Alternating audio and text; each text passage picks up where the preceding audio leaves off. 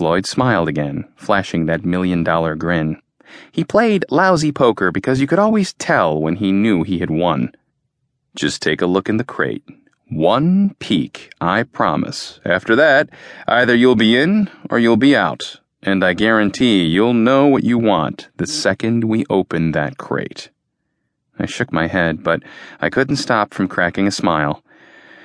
Floyd, I've got to hand it to you, I said. You could sell ice makers to Eskimos. He handed me one of the crowbars. Take that end of the crate, he ordered, and I'll work the other.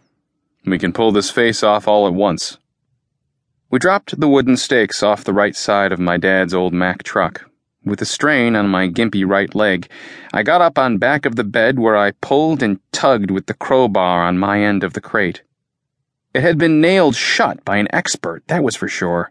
The wood groaned and splintered before the first nails loosened. As I worked, I noticed that the crate had the words scrap metal, sharp edges, stenciled on the side. I wondered if that was a sample of Floyd's sense of humor.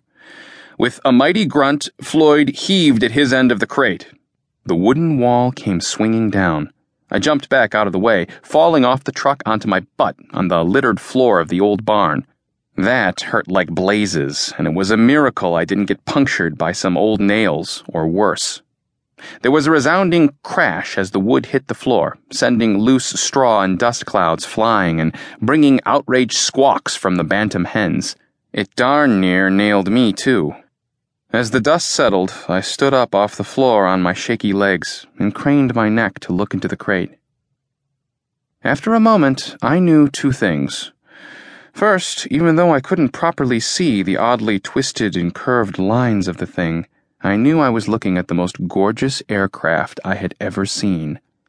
It looked as if it had been milled out of solid titanium, so smooth I couldn't even see the joins.